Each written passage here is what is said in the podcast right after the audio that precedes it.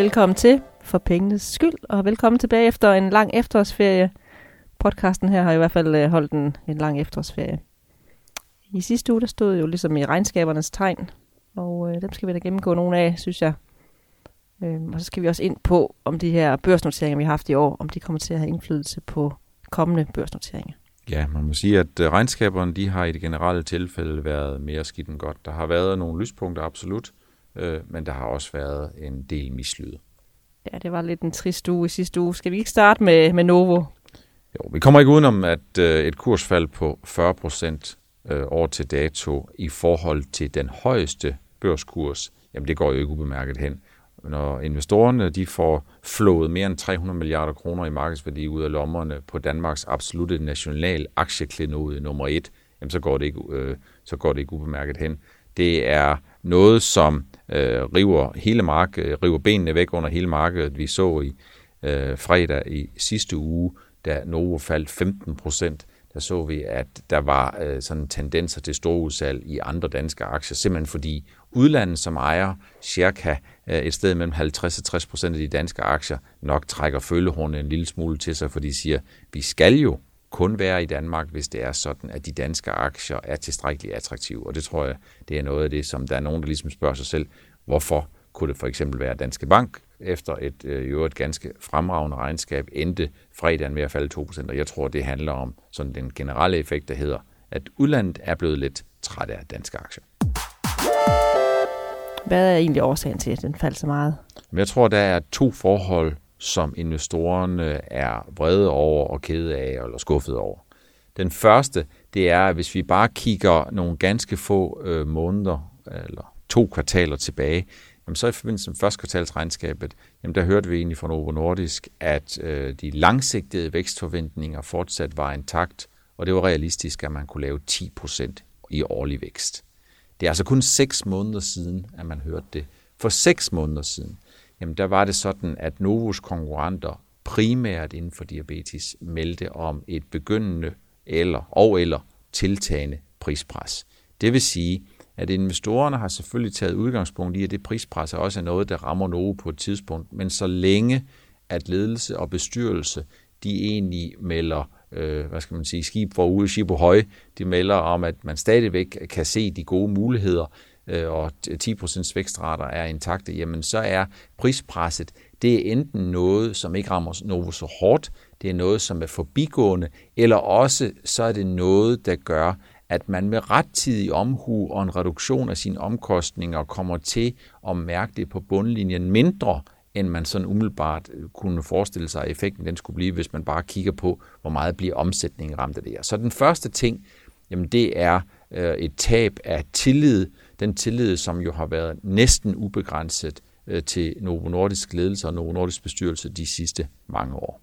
Den anden ting, jamen det er jo arten af de problemer, der rammer Novo Nordisk. Og hvad mener jeg med det? Hvis du tager en, en, en prisfastsættelsesmodel, jamen så er der to ting, som investorerne de godt kan lide. Den første, det er selvfølgelig vækst. Vækst er alfa og omega, når man sidder og kigger øh, på en aktie. Den anden, det er, hvordan væksten den fordeler sig på en volumenfremgang og en prisfremgang. Så hvis du egentlig forestiller dig, at du har en aktie, som øger sin volumen, altså sine mængder med ti procent, jamen så alt andet lige, så må man sige, hvis aktien den var fair prisfastsat forud derfor, jamen så har du øh, samtidig en prorataforøgelse af bundlinjen med ti procent skabt udelukkende på volumen, så har du også en berettiget forventning om øh, alt andet lige, at aktien stiger med ti procent. Men hvis du i stedet for dekomponerer den her vækst i en fem procent mængde- og volumenfremgang og en fem procent prisfremgang, sådan så hver gang du sælger en vare, så får du altså mere for den her vare. Det vil sige, du skal ikke bruge flere inputfaktorer. De inputfaktorer, dem har du brugt, dem har du afholdt, det er forskning og udvikling. Men du får mere for din vare. Hvad betyder det så? Så betyder det alt andet lige i sådan nogle modeller, at, at du er mere profitabel. Og det betyder, at den her indtjeningsfremgang, som måske bliver drevet af en omsætningsfremgang på ti procent, som ikke fordeler sig med ti nul på volumen, men fordeler sig måske halvtreds halvtreds med fem procent fremgang i mængderne og fem procent på priserne, jamen så alt andet lige, jamen så går din prisfastsættelsesmodel, den går amok.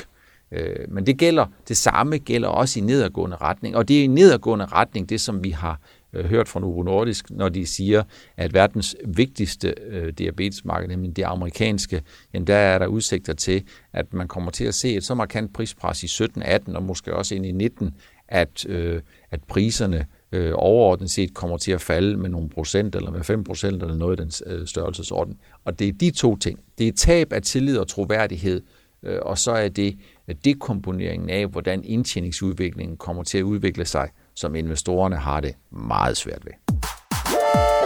Der har været meget skriv i aviserne om, at, de ligesom, at Novo godt kunne have forudset den her prispres. Hvad mener du om det? Jamen det synes jeg faktisk et stykke hen ad vejen, at man må sige, at det er et berettiget spørgsmål, og det burde Novo nok et stykke hen ad vejen. Så man kan sige, at hvad burde, hvad burde Novo Nordisk have gjort? Jamen jeg tror, at når konkurrenterne i den grad melder sig kraftigt ud, jamen så bør det give anledning til, at man spørger ekstraordinært ind til, øh, hvordan situationen den ser ud i U S A. Og når man så har fået et svar en gang, jamen så bør man nok spørge en gang til, om det er sådan, at Novo Nordisk som den eneste ser ud som om, at de er mindre påvirkelige eller tæt på at være immune over for den udvikling, som man egentlig ser. Så i den henseende, så vil man sige, at jeg synes, at det er berettiget, at der er nogen, der stiller det spørgsmål. Man kan sige, hvilken forskel ville det have gjort? Jamen, jeg tror, man på et tidligere tidspunkt, der ville man være kommet ind i en situation, hvor man ligesom ville have sagt, at de havde haft muligheden for at tilpasse sig på en anden måde. Og hvad tænker jeg på her? Jamen, her tænker jeg jo på, at man i forbindelse med halvårsregnskabet den femte i ottende der meldte man ud, at man lavede et ansættelsesstop i Danmark. Senere udvidede man det her ansættelsesstop i Danmark til, at man skulle reducere medarbejderstyrken globalt set med tusind personer, her er fem hundrede i Danmark. Det er ikke fordi, at jeg er tilhænger af personalereduktioner, fordi det, kommer, det er altid trist, når man kommer ud i en situation, hvor man er, hvor man er tvunget til at reducere I, øh, i antal personer, som arbejder. Jeg tror, at den realitet, der har ramt Novo Nordisk, jamen, den burde man på et tidligere tidspunkt have taget hånd om og vare på, sådan som man allerede i starten af året har indstillet sig på, at når konkurrenterne så massivt, som tilfældet har været, melder ud om, øh, om et prispres, jamen, så burde man med rettidig omhu allerede på et tidligere tidspunkt være påbegyndt bevægelsen mod lavere omkostninger. Tusind mennesker er jo tusind mennesker øh, for meget, det er der ingen tvivl om. Men spørgsmålet er, om det rigtige tal ikke snarere havde været to til tre tusind end et tusind. Så Novo har skuffet et par gange, og nu kan jeg ikke lade mig tænke på, om de sådan sætter forventningerne ekstra lave, fordi de ikke vil skuffe igen. Der, jeg, jeg tror, at der er en grad af det. Hvis, nogle, hvis en virksomhed har skuffet en gang, så kan man ligesom sige, vi tror stadigvæk på, at det er sådan at mere et one-off, end det er et varigt fænomen. Når en virksomhed skuffer to gange, så er der ingen tvivl om, at så laver man øh, sine grundige overvejelser, om, om man skal bruge det her amerikanske udtryk, der hedder kitchen sinking. Altså, om man skal komme ud i en situation, der hedder, nu lægger vi os fladt ned i forhold til det, vi tidligere har troet. Nu laver vi sådan en, ikke en mest tænkelig øh, scenarieanalyse, nu laver vi sådan lidt en mest tænkelig, og så trækker vi nogle procenter derfra, sådan så vi kommer ud i en situation, hvor det her ikke går lavere. Og når vi kommer frem til to tusind og sytten, ja, så får Novo Nordisk, de får jo en ny direktør. Øh, og det værste, der vil kunne ske for en ny direktør, som jo formentlig skal være på posten i en ti til femten år, hvis det er sådan, at han skal være der øh, øh, i samme længde som den tidligere direktør, jamen det vil jo være, at hvis han starter to tusind og sytten med både at nedjustere sytten forventningerne, måske også, at han skal slås lidt med øh, længere sigtede forventninger. Så jeg tror absolut, der er også et element af Operation Clean Sheet i de her ting. Men det er ikke sådan, det tror jeg også, det er vigtigt at sige, det er ikke sådan, at man på sådan en En, en, en kurve, hvor man kan sige, om, om, om, om alt dårligt i Novo Nordisk ultimativt og med garanti er bagt ind i kursen nu, at man kan slå to streger under det. Det kan man ikke, det kan man jo ikke garantere. Det kan man aldrig garantere på aktiemarkedet. Vi er desværre blevet overrasket over, hvor, hvor store de her bevægelser øh, de er. Øh, men, men for mig at se, så må man sige, hvis man kun langsigtet kan skabe en fem procent indtjeningsvækst, som jeg tror er noget konservativt, jamen så er det jo det, som investorerne tager udgangspunkt i, så er det det, som de lægger ind i deres modeller. Deres modeller kan jo ikke lige pludselig afspejle, jamen vi tror, at, at det er to tredjedel, Novo Nordisk får en ny direktør og Operation Clean Sheet, og så en tredjedel noget andet, så vi lægger ni komma fem procent ind, så kommer vi frem til et fair value på tre hundrede og femoghalvfems kroner per aktie plus upside. Det kan investorerne ikke gøre, det kan analytikerne ikke gøre, og det gør de jo heller ikke. Og så lidt til de andre regnskaber, der var i sidste uge. Per, er der nogen, du sådan vil, vil fremhæve? Eller? Jamen, hvis, hvis jeg skal blive i Novo Nordisk-familien, eller Novo-familien, så kan man sige, Novozymes, som jo i to tusind til to tusind og et var et spin-off for Novo, de kom jo med den tredje, den, den tredje ud af tre nedjusteringer i to tusind og seksten. Hvis de, hvis de kommer med den fjerde i forbindelse med helårsregnskabet, så må man sige, så er bæret jo fyldt, og det er det sådan set også øh, allerede nu. Novozymes, den faldt, ligesom vi så i forbindelse med Øh, halvårsregnskab, så faldt den de her ti til tolv procent. Novozymes' udfordring, det er, at hvis man kun har en forventning om at få en vækst på et par procent, så kan man sige, så er aktien altså stadigvæk meget, meget, meget højt prissat. Øh, øh, Novozymes har præciseret et par gange, først tre til fem procent, så to til fire procent årlig omsætningsvækst nu her på kort sigt, og nu har de så præc- præciseret det til de to. Så man kan sige, for hver eneste gang, der går, og man præciserer nedad, jamen der bliver investorerne nødt til at bage nogle nye, kortsigtede, lavere vækstmålsætninger ind, og nogle mere langsigtede, lavere vækstmålsætninger ind. Og man må sige, altså man kan ikke rigtig holde til, når man har en meget høj prisfastsættelse, så kan man altså ikke holde til at skuffe øh, tre ud af tre gange, og det er det, som Novozymes de har gjort. Øh, hvis vi skal kigge på nogle af de andre danske regnskaber, så kan man jo sige, at der er absolut kommet meget fornuftige bankregnskaber fra Nordea og Danske Bank. De har styr på tingene, de har styr på deres omkostningsprocent, ligger sådan omkring femogfyrre til syvogfyrre, det vil sige omkostninger i procent af dine, eller af dine, af dine indtægter. Og det er, de er på vej til at være fuldstændig på niveau med, hvad vi ser i de rent svenske banker. Og de rent svenske banker, jamen de har jo bare historisk været rigtig meget bedre til at forrente egenkapitalen, end det, som de danske banker har. I den lidt modsatte grøft, så så vi et fornuftigt regnskab fra Jyske Bank, men hvor nettorenteindtægterne er under pres. Jyske Bank laver i modsætning til det, vi så fra Danske Bank, de laver otte komma fem procent egenkapitalforretning. Danske Bank, de laver tolv komma fem procent. Nordea, de ligger sig en lille smule under Danske Bank. Men ligesom Novo Nordisk, hvor der er en volumen, men meget en priseffekt, så ser man, at Jyske Bank de bliver straffet, og grunden til, at de bliver straffet, det er sådan set ikke, at investorerne ikke godt kan lide, de tjener lidt over ni hundrede millioner kroner resultat før skat i kvartalet. Men det, som investorerne de ligesom siger, Jyske Bank har en omkostningsprocent på enogtres, og de har I, i forskellige henseender, så er de kåret til at have de bedste priser. Men problemet er, at hvis de har de, laveste omko- eller de højeste omkostninger, samtidig med, at de har de laveste priser for en modelfamilie, så må man sige, jamen så er der ikke nogen berettiget forventning om, at investorerne de kan få et øh, fornuftigt øh, afkast af deres penge. Så i den henseende, så er det nok, øh, om ikke forventet, så er det dog ikke helt uventet, at Jyske Bank-aktien også er faldet efter regnskab. De mangler stadigvæk at levere lidt på den primære drift. I den anden ende af skalaen, øh, hvis vi skal kigge på dem, som virkelig stråler, Øh, ud over det hele, kan man sige. Der var Chr. Hansen. Chr. Hansen, som jo øh, er en øh, meget, meget højt prisfastsat aktie, men som også gør det fremragende, leverede endnu et rigtig, rigtig fornuftigt og godt regnskab, og den blev taget, det blev taget rigtig godt imod. Altså Chr. Hansen er jo sådan et selskab, som jo øh, langsigtet har en reel god mulighed for at lave noget, der ligner en tæt på otte til ti procent øh, vækst set over en længere periode, fordi de områder, de er indenfor, jamen der har de simpelthen det, at det, de leverer til deres kunder, det kan kunderne ikke få i samme kvalitet til samme pris andre steder, og det, de leverer til deres kunder, det udgør kun en meget lille del af kundernes samlede indkøbspriser og samlede indkøbsvolumen, og det er jo en fuldstændig fantastisk drømmesituation at være i, når dit produkt, det skaber, det gør den afgørende forskel, når dit produkt ikke er særlig prisfølsom og særlig priselastisk, og du gør en rigtig, rigtig god forskel for kunderne, så vil kunderne, de vil sandsynligvis tænke sig ikke kun en eller to eller tre gange om, før de finder nogle andre leverandører, hvis de overhovedet findes inden for alle de segmenter, som Chr. Hansen er på. Så investorerne, de er vilde med Chr. Hansen. Prisfastsættelsen, den er enorm, den er vanvittig høj, men de leverer altså, de leverer varen. Nu sagde du, at Chr. Hansen her var rigtig høj prisfastsat. Øhm, nu kommer man lige til at tænke på Novo. Den er jo helt nede på en, med en P E på seksten nu. Begynder den ikke at være, være spændende? Ja, man kan sådan ligesom sige, at øh, vi er blevet belært om, at øh, efter en nedjustering kommer så åbenbart yderligere nedjustering. Og øh, det her, det er jo sådan med procenterne, at noget kan stadigvæk altid falde x antal procent, også selvom det allerede er faldet x eller y antal procent.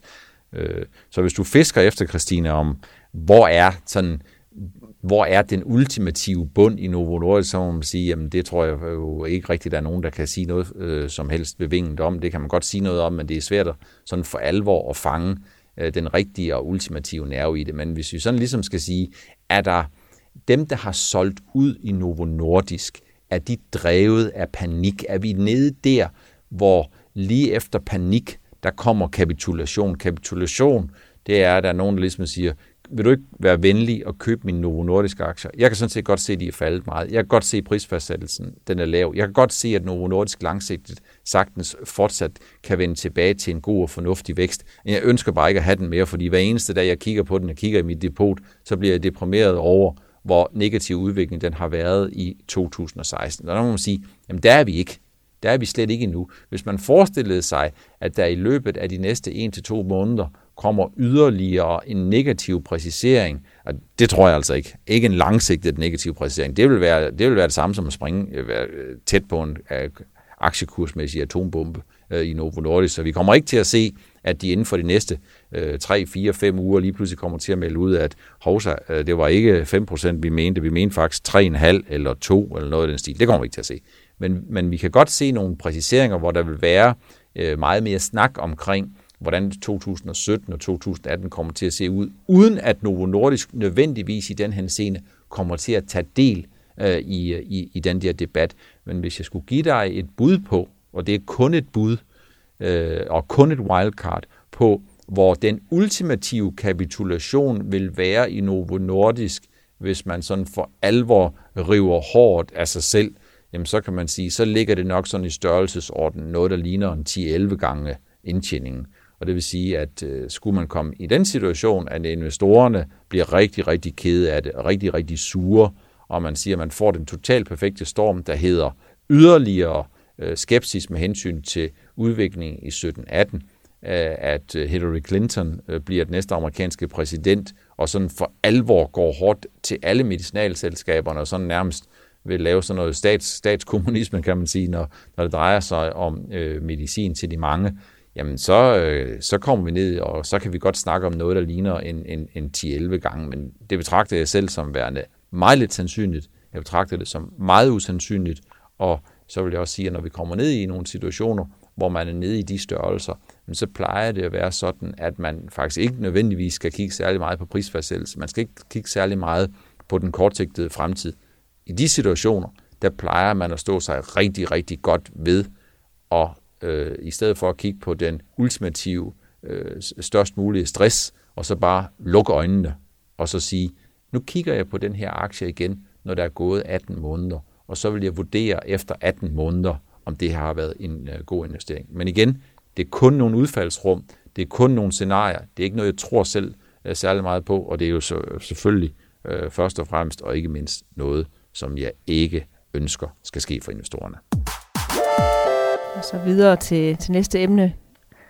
Øhm, ja, de her børsnoteringer. Vi har jo haft øh, nogle børsnoteringer i år, og øh, nogle har, ja, en har været okay, og de andre har ikke været så gode, og så er det, man tænker sådan lidt, hvad, hvad bliver det næste? Skal man, tør man at være med i de her I P O's, hvis der kommer flere? Jeg synes, det er et super godt spørgsmål, øh, og hvis du har spurgt mig for tre måneder siden, så vil jeg have sagt ja. Hvis du spørger mig øh, i dag, Lex Nets, så synes jeg, at hvis jeg skal prøve at summere op omkring de her tre store emissioner, vi har haft i to tusind og seksten, jamen så er jeg langt mere skeptisk. Og når jeg siger det, så er det fordi den pris, som man sælger virksomhederne til, der må vi desværre sige, at den er lidt for høj.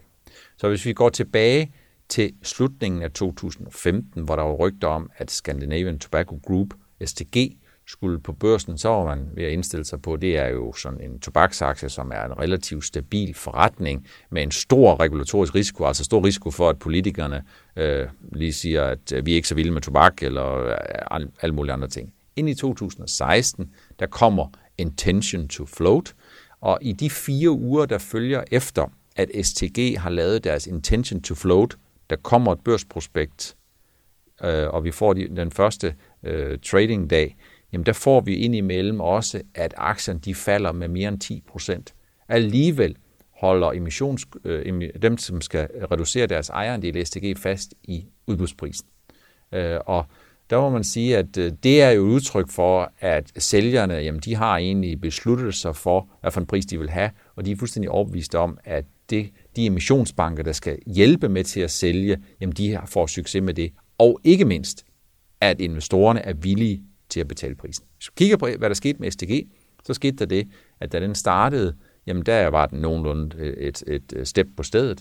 Øh, inden for de første en til to dage, der var det sådan, at aktiekursen den var nede fem procent under emissionsprisen. Så har den rettet sig noget efterfølgende. Og grunden til, at den var under pres, det var, at i den periode, hvor man ligesom var ved at forberede sig på, at den skulle på børsen, jamen der faldt markedet med ti procent, og investorerne ligesom tager udgangspunkt i, jamen så må man vel også se, at der kommer en korrektion af udbudsintervallet. Hvis man skal se den næste, der kom, så var det D O N G, eller D O N G. D O N G har været meget succesfuld på børsen. D O N G kom også på markedet med en meget, meget, meget høj prisfastsættelse. Men emissionsbankerne var dygtige til at afsøge, hvem er det, der skal være købere i D O N G, og ikke mindst, jamen så er det sådan, at man har kun fået ca. tyve procent af D O N G på børsen. Resten er jo stadigvæk hos de aktionærer, som var aktionærer også forud for børsintroduktionen. Så i relationen til D O N G, der tror jeg, der er to ting, der er spillet ind. Og den første, det har været, at det kun er en mindre del af selskabet, der kommer ud, og den anden, det er, at de var rigtig godt forberedt. Så kom Nets. Nets er en katastrofe. Nets er en katastrofe i den forstand, at man ikke sådan umiddelbart alene vurderet ud fra Nets kan sige, at aktien var for dyr. Men set i forhold til efterspørgselen, så var aktien alt for dyr. Og det er jo sådan, at når investorerne ligesom skal gøre op med sig selv, om de vil investere i en børsintroduktion, jamen så er der jo noget, der hedder på kort sigt, og så er der noget, der hedder på længere sigt. Kort sigt, det handler jo egentlig om øh, indtil og med klokken ni nul fem på den første noterede dag, er det her så en god idé at byde ind på aktier. Det viste sig at være en god idé, også med Nets, men det var altså, man skulle skynde sig, fordi det varede ikke længe før aktiekursen, den droppede under et hundrede og halvtreds, og selvom Deutsche Bank som stabiliseringsagent på den første dag købte syv komma syvoghalvfjerds millioner aktier, svarende til øh, halvdelen af den samlede omsætning, så var man alligevel ikke i stand til at undgå, at aktien den dykkede med tre procent på sin øh, premieredag på børsen den treogtyvende i niende Så emissionsbankerne har ikke været dygtige nok til at, at finde den rigtige pris, og jeg tror, at emissionsbankerne i for stort omfang har ladet sig besnakke af sælgerne, og det er jo der, hvor jeg hejser advarselsflaget.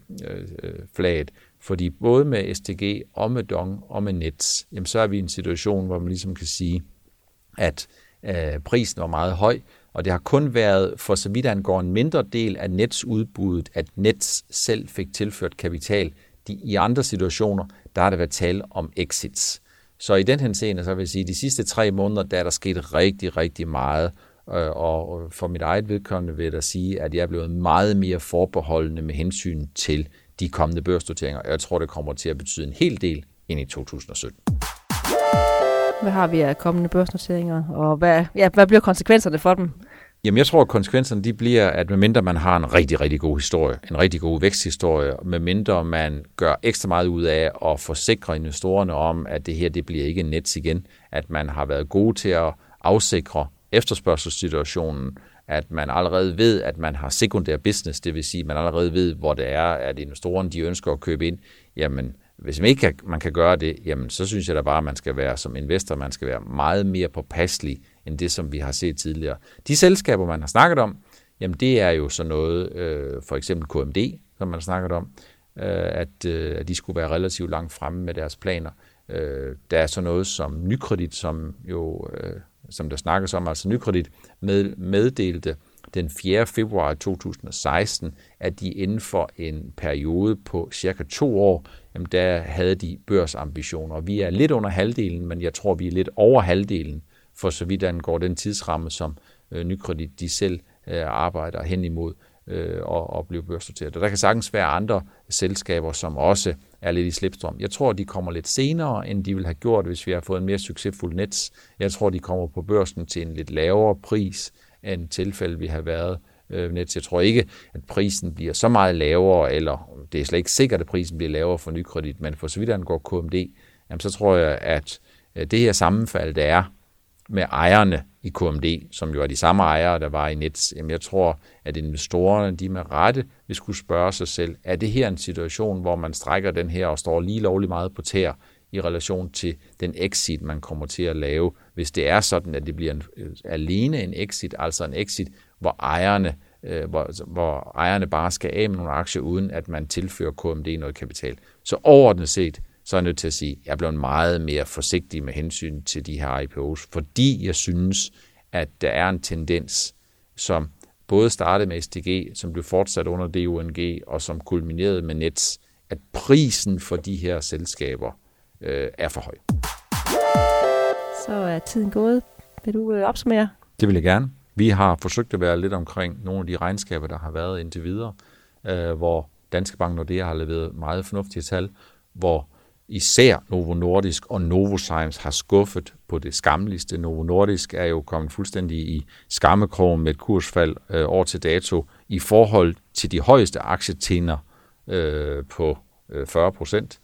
Vi så et fremragende regnskab fra Chr. Hansen, som har været i stand til at gøre det godt. Vi så sådan et, et, et overvejende godt regnskab fra Jyske Bank, men når det er sådan, at konkurrenterne de leverer elleve til tolv procent egenkapitalforretning, eller endda en lille smule mere, så er det klart, at øh, otte komma fem procent lyder flot, men det er simpelthen bare ikke nok til at tilfredsstille investorerne. Så har vi fået en påmindelse om, at når det er sådan, at virksomhederne har fremgang eller tilbagegang, jamen så er det sådan, at den aktiekurseffekt, som man får på basis af den her frem- eller tilbagegang, den bliver altså ganget, øh, øh, når det er sådan, at frem- eller tilbagegangen, den sker øh, ud fra en prisopfattelse øh, eller en prisændring, snarere end hvis den kun sker ud fra en øh, mængdeændring. Og så er vi lidt inde på, hvad, øh, hvad øh, netsemissionen den betyder for de børsnoteringer, som vi sandsynligvis får i to tusind og sytten. Og der tror jeg, da, at øh, investorerne vil være meget mere forbeholdende med hensyn til at byde ind.